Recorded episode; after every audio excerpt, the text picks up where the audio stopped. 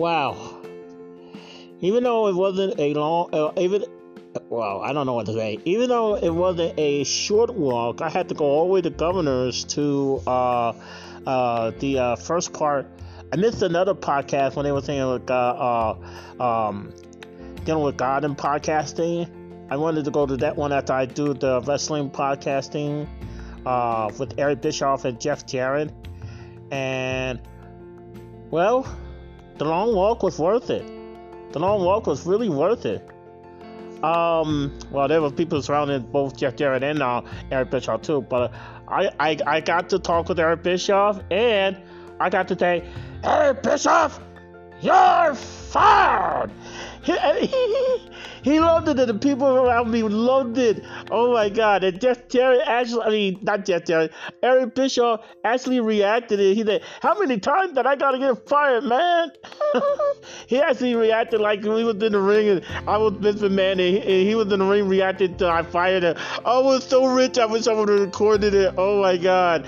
I, but uh, I didn't get to do the questioning. I'm gonna do a question in Vince McMahon voice to Jeff Jarrett about uh working with Stone Cold Steve Austin um, during the WWE and ATW, but they ain't had time. But I want to impersonate Vince McMahon uh, with my voice. But the people surrounding me and heard, got to hear it, loved it.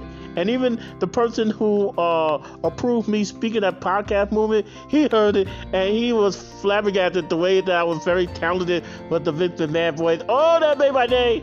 That made my freaking day. I'm now glad I came. I'm glad I came. All that was well worth it. That was well worth it. Oh my, oh man. Oh.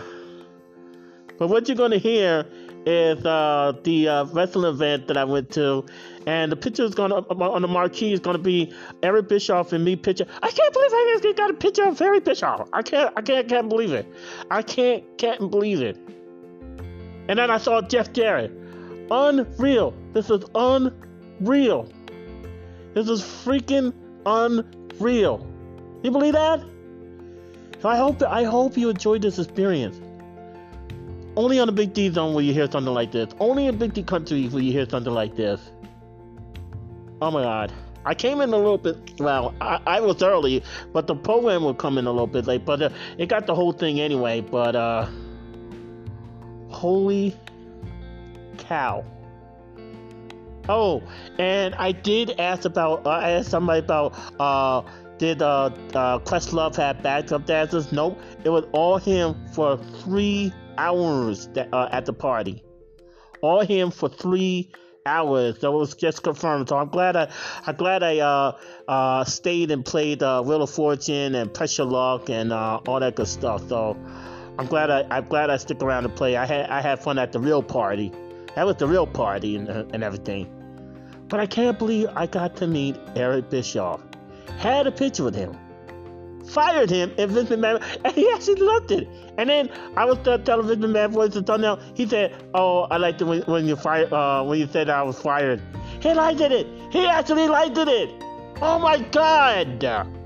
And then he actually lived by Yosemite National Park, on one of the national park, and you know him and his wife is living living in a great uh, nice house and stuff like that, and I, I can't believe it. I, my uh, my my voice was well liked by Barry Bischoff. My my mid man voice was well liked by Ed Bischoff. I can't believe it. I can't believe it.